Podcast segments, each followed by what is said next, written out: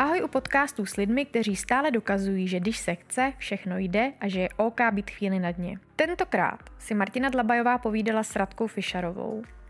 Když já jsem sama poslouchala tento podcast, říkala jsem si, že to vlastně není rozhovor europoslankyně se zpěvačkou, ale ženy s ženou. Prostě se dvě normální holky baví o radšině životě. O tom, že ho často nebývá snadné ustát. Zaposlouchejte se a schválně, jestli budete mít stejný pocit.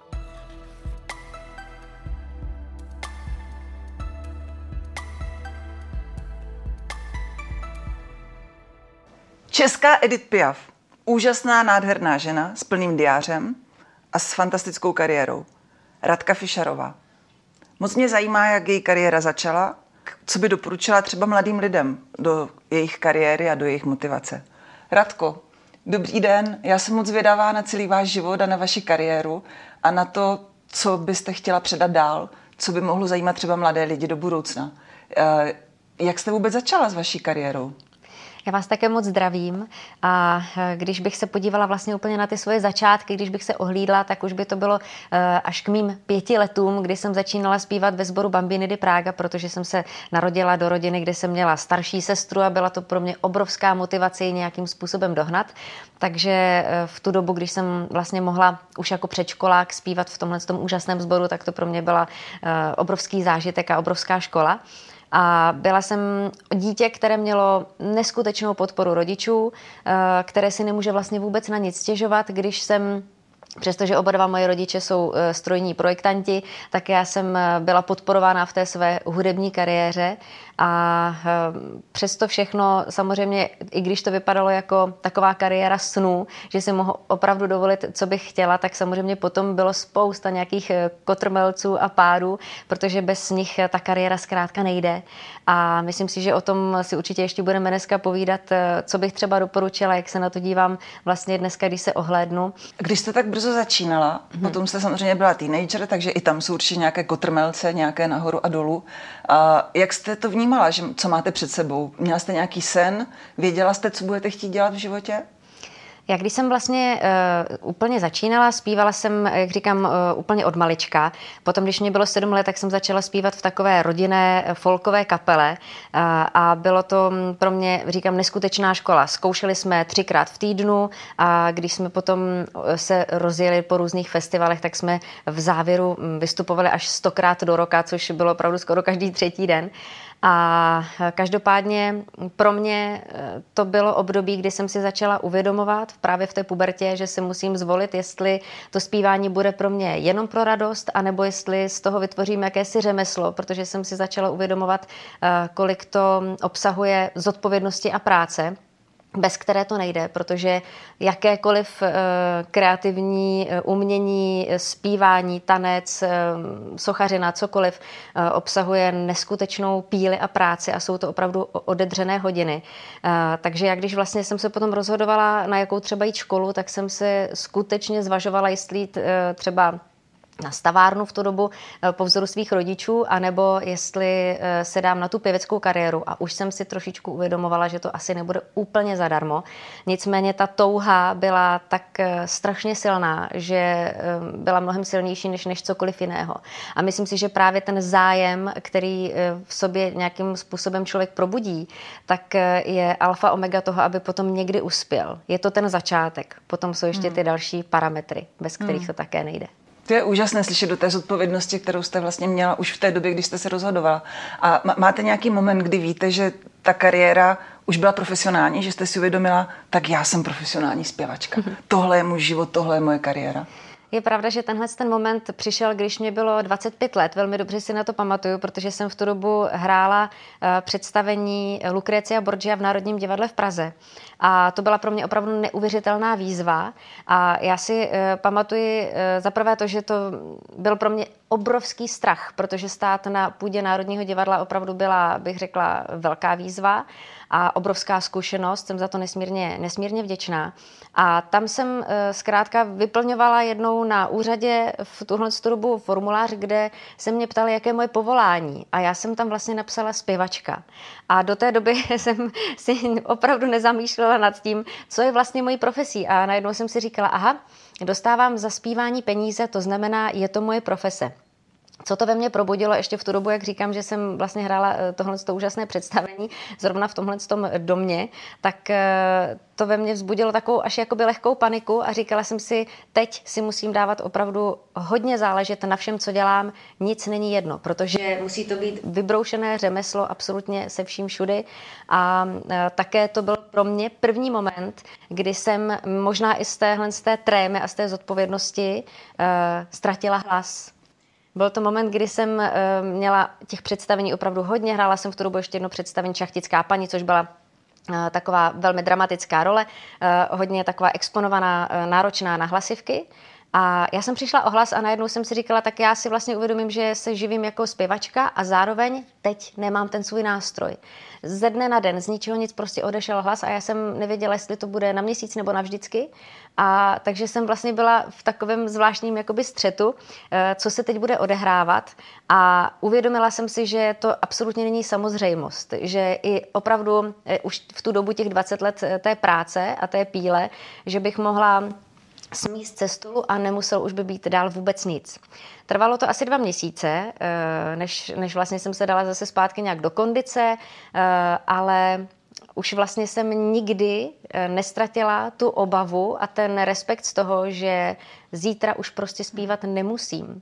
A to si myslím, že je hrozně důležitý moment pro každého, kdo tvoří v jakýkoliv profesi, že ta profese nemusí zítra už prostě být.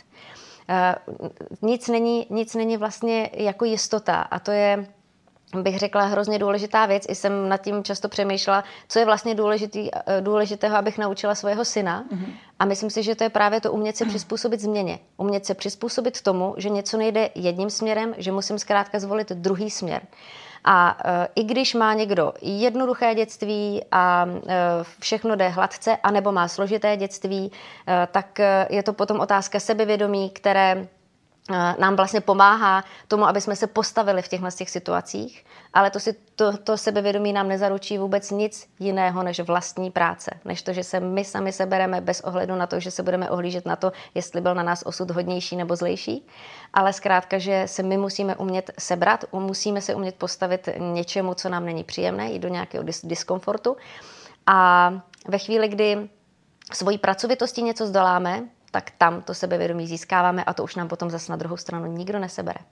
I v té Já myslím, že to je nejkrásnější poselství i pro vašeho syna, tohle, co teď říkáte. A člověk si něco vysní v té kariéře, něco si vysní ve svém životě, něco chce stihnout, něco chce mhm. dokázat a pak nastávají ty střety s realitou které byly pro vás ty nejhorší střety s realitou? Kromě toho, hmm. že třeba si člověk uvědomí, že, že ta kariéra nemusí být navždy, že třeba může přijít ohlas, že věci nemusí vycházet tak, jak vycházejí. Kde jsou ty, ty, ty, ty nejostřejší hrany toho střetu s tou realitou? Co, co pro vás bylo jiné, než to, co jste si vysnila? Vždycky jsem si představovala, že mě stačí k tomu, abych se živila jako zpěvačka talent. Že to prostě stačí. To dneska vím, že opravdu nestačí. Eh, k tomu, aby mohl někdo uspět, myslím, že v jakékoliv profesi a možná zejména právě v té umělecké nebo jakékoliv vlastně kreativní, tak je důležité, aby byl mm, nějakým způsobem schopný prodat ten svůj produkt a sám opravdu tomu trošku rozumět. A nebo alespoň si umět okolo sebe vytvořit dobrý tým lidí, který uh, mají jako jako, jako zájem právě třeba jako produkt váš hlas, nebo prostě to, že umí někdo vytvořit nějakou krásnou sochu, anebo že je zkrátka skvělý tanečník. E, to je, to je další věc. Umět si okolo sebe vytvořit e, spolehlivé, spolehlivé lidi, protože nemůžeme na druhou stranu umět všechno.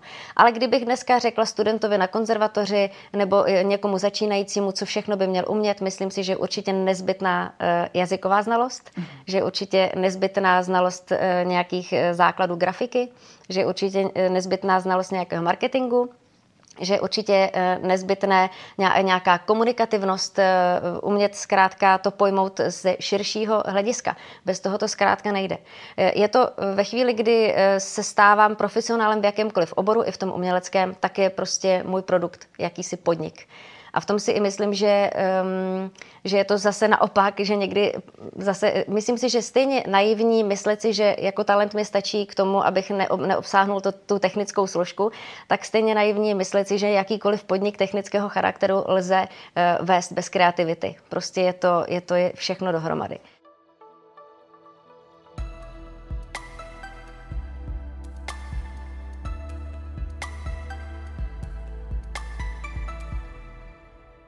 Mluvíte mi z duše. Kreativita je dnes to, co bych chtěla i já předat lidem, že je to, co by měli umět, kreativita, hmm. flexibilita a v podstatě v něčem máme společné uh, ty rysy našeho povolání hmm. a našeho života. A ještě jedna věc mě napadá, uh, my samozřejmě také jako politici musíme mít výborný tým, musíme mít spoustu jiných uh, dovedností a hmm. vlastností, než jenom těch čistě třeba politických vyjednávacích, ale uh, co ten obrázek navenek? My žijeme v době sociálních sítí, samozřejmě se nějak všechno prezentuje, často si čteme o tom, jak buď umělec nebo tedy politik, kam cestuje, kam jezdí na dovolenou, jak žije, ale nikdo nevidí to, co je zatím a ukazuje se možná jenom jedna stránka věci. Jak vypadá ta druhá stránka věci, jak, jak by se dala třeba jinak prezentovat? Tohle je taková složitá otázka, protože eh, si myslím, že ehm, váhu informace vždycky určuje posluchač. To znamená, že jestliže já o sobě i řeknu absolutně čistou pravdu se vším všudy, tak stejně, když mě budou poslouchat eh, tři lidé, každý bude prožívat svůj život eh, svým způsobem, tak uslyší tři různé příběhy. Takže je otázka, eh, jakým způsobem může umělec nebo i politik skutečně někoho ovlivnit, když už vlastně posluchač stejně má svůj názor. A to je taková, říkám, je to, je to opravdu otázka, jakým způsobem se s tím ten vnějšek vyrovná. Někdo samozřejmě umí třeba umělec zaujmout větší skupinu lidí, nebo politik dokáže promluvit vůči lidem tak, že se mu opravdu podaří ta jeho myšlenka sdělit způsobem, že to dopadne na co nej, nejširší obecenstvo, když bych to tak jakoby řekla. Ale e, nicméně druhá stránka mince toho, co není vidět, je samozřejmě to, že e, je vždycky podle mě důležitá určitá e, lidskost, to, že jsme všichni lidé, to, že všichni eh, prožíváme eh, nějaké smutky, že nejsme všichni jenom extroverti, ale že máme určitě všichni i svoji introvertní část, to, že si hájíme svoje rodiny, to, že eh, si hájíme nějaké svoje, svoje soukromí. A myslím si, že ta, jak říkám, lidskost a být dobrým člověkem, že to je to, je to co je asi, asi mm. jako nej, nejdůležitější. A jestli um, samozřejmě pro někoho navenek vypadá, že, že všechno jenom sluncem, sluncem zalito, tak, tak to asi úplně nefunguje. Sociální sítě jsou v tomhle tom velmi složité pro nastávající generaci, protože je to svět, který opravdu už jakoby žije svým životem. Není to realita a hrozně záleží asi i na nás, na rodičích, hmm. jestli se nám eh, podaří ještě zachránit ten vnější svět, který si myslím, že je opravdu mnohem voňavější a atraktivnější než ten, který se vytváří jenom na těch sociálních sítích. Ale Eh, je to, je to velmi těžké, protože eh, navíc si myslím, že dnešní generace je hodně taková eh, na výkon že je hrozně důležité co nejrychleji uspět, co nejrychleji být, být vidět. Spousta celebrit funguje na principu, nebo lidé se dívají na, na celebritu a závidějí to, že je populární, že je vidět. Ovšem ta popularita sebou nese prostě druhou stránku věci. A jestliže já o sobě všechno sdělím například na Facebooku, tak jako to dneska vlastně všichni dělají, tak je otázka, jestli také ale unesou tu kritiku, která vlastně, hmm. kterou to hmm. potom jakoby hmm. sebou nese. A myslím si, že se takhle sami sebe vlastně ta nastávající generace nebo i my někdy v rámci toho, že vlastně chceme pozornost, tak se vlastně dáváme do, eh, do takového zvláštního, eh, do takové mely, eh, kde se nám to může vrátit způsobem, který už třeba opravdu ty teenageři třeba nemu, nemusí uníst. Taky si hmm. myslím, že, že jim to opravdu velmi ubližuje. Kdokoliv vás může kdekoliv natočit, prostě všechno má svoji druhou stránku mince. Eh, vy jste zmínila jedno slovo, které mě moc zajímá, které mě zajímá i ve spojení s vaší profesí. A to je kritika. Máte nějaký recept, jak třeba zvládat tu kritiku nebo jak se s tím vyrovnávat? Protože asi bychom všichni chtěli, aby se o nás psalo a mluvilo jen hezky, mm. nebo jen pravda, a ne nějaké vymyšlené věci kolem toho. A druhá věc je přímo v té vaší profesi je opravdu kritika, která je eh, profesionální věc a někdy prostě někdo něco ohodnotí jinak, než vy to cítíte. Jaký je recept na to se vyrovnávat s kritikou? Já si myslím, že pokud eh, je člověk v umělecké branži, tak musí vědět, proč vlastně chce být umělcem. Pokud chce být někdo umělcem pro potlesk, tak umírá s každou kritikou. Prostě ho zraňuje a vždycky mu bude ubližovat. Pokud je někdo umělcem, protože mu nic jiného nezbývá, než se vyjadřovat tím způsobem, který mu byl eh, někdo od Pána Boha dán, tak ho ta kritika tak nezraňuje. Neumím si představit, že by Picasso nebo jiní umělci tohoto typu řešili, že se na jeho hranatý obrázky třeba pro někoho vůbec nedá dívat. Nemohl si pomoci, prostě se takhle vyjadřoval. To znamená, že pro ně ta kritika nebyla vůbec důležitá, protože zkrátka dělal to, co bylo jeho, jeho nějakou svoucností. A uh, pokud, říkám, někdo dělá svoji kariéru jenom pro ten úspěch, potom může být kritikou velmi zranitelný. Kritika je asi nutná, kritické myšlení. My musíme být sebekritičtí k sobě, aby jsme chtěli být co nejlepší. Ale kritika zvenku je to jenom jeden názor jednoho člověka. Jenom jeden názor. Naprosto souhlasím, krásné, díky. Uh, ještě jsem se chtěla stát, myslíte si, že jde stihnout za jeden život? všechno, co si člověk vytečí a o čem sní. Jde stihnout uh, ta kariéra a ty věci, které, které máme jako svůj nějaký vnitřní sen, čeho bychom chtěli dosáhnout, nebo je potřeba žít víc životů? tak možná se dá žít i víc životů v jednom životě. Určitě si myslím, že se dá stihnout víc kariér za jeden život. Dokonce, že by se asi i mělo aby si člověk vyzkoušel více úhlů pohledu, aby dokázal získat nějaký nadhled nad, nad nějakou profesí. Je spousta režisérů, kteří začínali nejdřív eh, jako, já nevím, kostyméři, potom začali eh, jako mas, potom pokračovali jako maskéři, potom byli u techniky, pak si zkusili herectví a pak teprve se stali vlastně režisérem, aby vlastně pochopili jako všechny principy a pocity všech, eh, všech těch složek, které vlastně jako třeba se na jednom představení jakoby podílí. Ale myslím si, že eh, opravdu není nic na tom vyzkoušet víc kariér, ale to je hrozně individuální. Někdo má ten talent tak strašně eh, obrovský a neuchopitelný, nebo mm, zkrátka není možné, aby se věnoval čemukoliv jinému. Někdo má tu zvídavost v sobě takovou, že dojde do určitého bodu, kdy si řekne, já chci ještě vlastně zkusit něco jiného. Asi důležitý je se nebát, mít tu odvahu, eh, jít do něčeho nového, pokud mám vlastně to svoje nutkání a mám tu svoji, mám tu svoji intuici. A myslím si, že se toho za život dá stihnout vše, jako hodně, ne asi úplně všechno, ale uh, asi to není důležitý, protože uh, myslím, že ta cesta je opravdu tím cílem a ve chvíli, kdy se člověk snaží a snaží se stoprocentně každý den, tak vám prostě nemůže nic utíct. Všechny ty chvíle jsou naplněný a to je podle mě o co běží.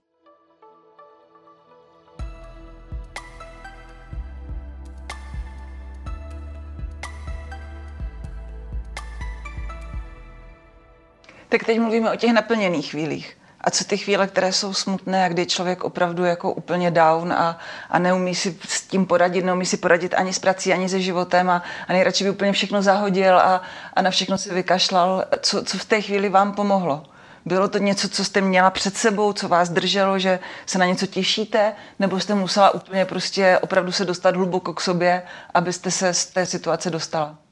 Jsou takové situace, které jsou asi jako vyřešitelné, jakože když přijde, já nevím, puberták poprvé k situaci, že ho nechá holka nebo ne, ne, vás nechá kluk, tak eh, to asi má určitou perspektivu, že se něco změní. Potom jsou ale takový karamboly, který v životě vám udělají takovou ránu, která sebou nese určitý definitivum, že už něco prostě nikdy nepůjde že už se to nikdy nevrátí do nějakého stavu, který byl prostě předtím. To jsou ty momenty, které já považuji opravdu za, za, ten, za, za ten moment, kdy jste opravdu dole a musíte nějakým způsobem se s tím vypořádávat. Já jsem třeba měla konfrontaci takovouhle životní opravdu eh, před několika lety, kdy jsem se dozvěděla, že, že mám nádor a věděla jsem, že jsou věci, které už nikdy prostě potom nepůjdou a dokonce jsem ani nevěděla, jestli třeba budu mít možnost vychovat svého syna. Eh, opravdu v tu chvíli mě hrozně moc podržela ta moje profese.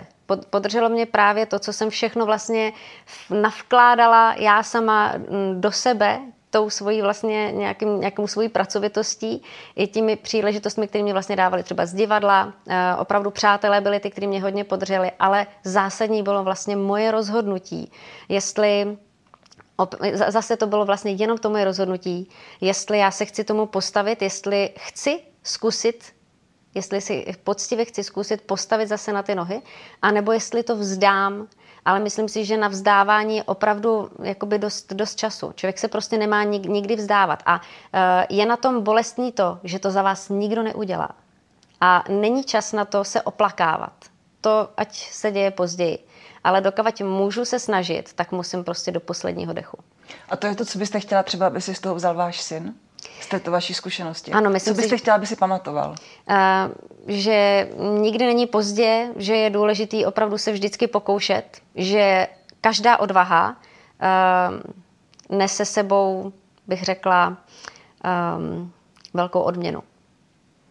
Dá se říct, že tohle je vaše životní krédo? No, moje životní krédo je určitě dělej všechno, jak nejlíp umíš a že vděčnost je klíč ke štěstí, protože eh, jsem přesvědčená o tom, že i když opravdu je člověk v těch největších temnotách, tak velmi často, když se napíšete seznam věcí, které se vám v životě nepodařily anebo nedaří, tak je většinou mnohem kratší než těch věcí, které máme a které se nám daří. Když někomu pošlu svůj životopis, tak eh, je tam seznam eh, toho, co se mi podařilo. Nikoho nezajímá, co se mně nepodařilo. A ten seznam by byl taky pěkně dlouhý. Ale ve chvíli, kdy je, jak říkám, nějaká ta temnota, tak toho, co mě skutečně chybí, to jsou většinou tak tři body. Když si na to podívám, tak si řeknu, co s tím můžu udělat. Můžu s tím něco udělat, můžu to vyřešit nebo ne. Pokud eh, můžu, tak s tím okamžitě začnu něco dělat. Většinou to tak je. A když s tím nemůžu nic udělat, tak pořád ještě na to můžu změnit svůj pohled a říct si, zkusím to jinudy. Třeba se mně povede tu radost, nějakou vnitřní a tu motivaci prostě najít, najít v něčem jiným. Velmi často radost přichází, když já ji sama žádnou nemám, tím, že ji sama někomu dám. Teď jste mě úžasně motivovala, asi si se píšu doma uh, životopis uh, s tím, co se mně nepodařilo, protože já s tím souhlasím, že se musíme učit i to, že se nám něco nepodaří a, a jak se k tomu postavit a jak se z toho dostat. Takže možná je to inspirace pro nás, pro všechny, že takový životopis si píšeme. Já si navíc myslím, že pokud by se nám pořád všechno dařilo, tak nikdy nezískáme sebevědomí, protože jedině když zdolám nějakou překážku, tak si pak můžu vážit sama sebe za to, že jsem něco, něco skutečně dokázala. A to bez těch pádů prostě nejde. Já děkuji za všechny pády a za všechny malinkatý karamboly, za ty nepovedené konkurzy, za momenty, který zkrátka něco nevyšlo. Protože jedině díky tomu eh, vím, že se dokážu nějakým způsobem sebrat a že dokážu skutečně něco vytvořit. Takže karambol je eh, vlastně bezvadná, bezvadná výzva. A eh, v jakýkoliv situaci si můžu buď plakat nad tím, co se mně nepovedlo, nebo co ztrácím, anebo to vzít jako příležitost. Vždycky si říkám, když mě něk, ten osud háže ty klacky pod nohy, tak zvednu jeden z těch klacků a opřu se o něj. Prostě udělám s ním něco, co můžu, s čím můžu získat nějaký plus. A že jsou ty klacky někdy pořádně velké, no, takže jasně. člověk mm-hmm. se musí držet nahoře, aby se zase mohl ano. odrazit. uh, zeptám se vás na závěr, protože já miluju knihy a vlastně i tento rozhovor děláme v knihovně. Uh, můžete říct nějakou knihu, která vás poslední dobou inspirovala, nebo kterou berete jako třeba celoživotní inspirace, nebo něco, co bylo momentální v té chvíli a pomohlo vám, která je vaše oblíbená kniha? Tak určitě, co se týká takové celoživotní motivace, tak je to určitě Dan Milman a cesta pokojného bojovníka, která si myslím, že hodně mě vždycky zvedla, která mě připomíná tu, ten přítomný okamžik, eh, to, jak opravdu máme věci ve své moci, že uh, můžeme mít zodpovědnost nad svým životem, že opravdu uh, nemusíme neustále čekat na to, že za nás někdo něco uh, spraví a, nebo za nás někdo něco rozhodne, že zkrátka jsme my pánem svého štěstí a své spokojenosti. A v poslední době jsem četla knihu Marka Mensna Důmyslné umění, jak mít, důmyslné umění, jak mít vše u, uprle, tedy, že to tak řeknu s těmi dvěma hvězdičkami, které jsou tam vložené v tom slově. A mimochodem je to vlastně i docela knížka k tomu, k tomu tématu dnešnímu našemu, protože sám tam vlastně říká, že právě nějaká, uh, nějaký nekomfort, nějaká nekomfortní zóna nám právě vždycky určuje nebo uh, ta, vlastně to naší, ten moment té naší spokojenosti. Například, že když chce být někdo, já nevím, chce mít někdo úžasné tělo a vypadat jako skvělý kulturista, tak tomu musí prostě něco obětovat, nějakou bolest, třeba v posilovně a, a v, potom zkrátka je spokojený, že se dívá na to, co se dívá v zrcadle. Takže myslím, že to je docela kniha k tomu dnešnímu tématu. To je úžasná kniha, taky doporučuji. Já vám moc děkuju a jenom se na vás tak dívám, když jste zmínila toho pokojného bojovníka, tak vy máte v sobě obrovskou sílu, ale máte v sobě i ten pokoj a ten klid, který je vlastně proto důležitý ty věci hmm. uh, vybojovat. Takže všechny krásné a příjemné boje vám přeju. Děkuju. Já vám moc děkuju.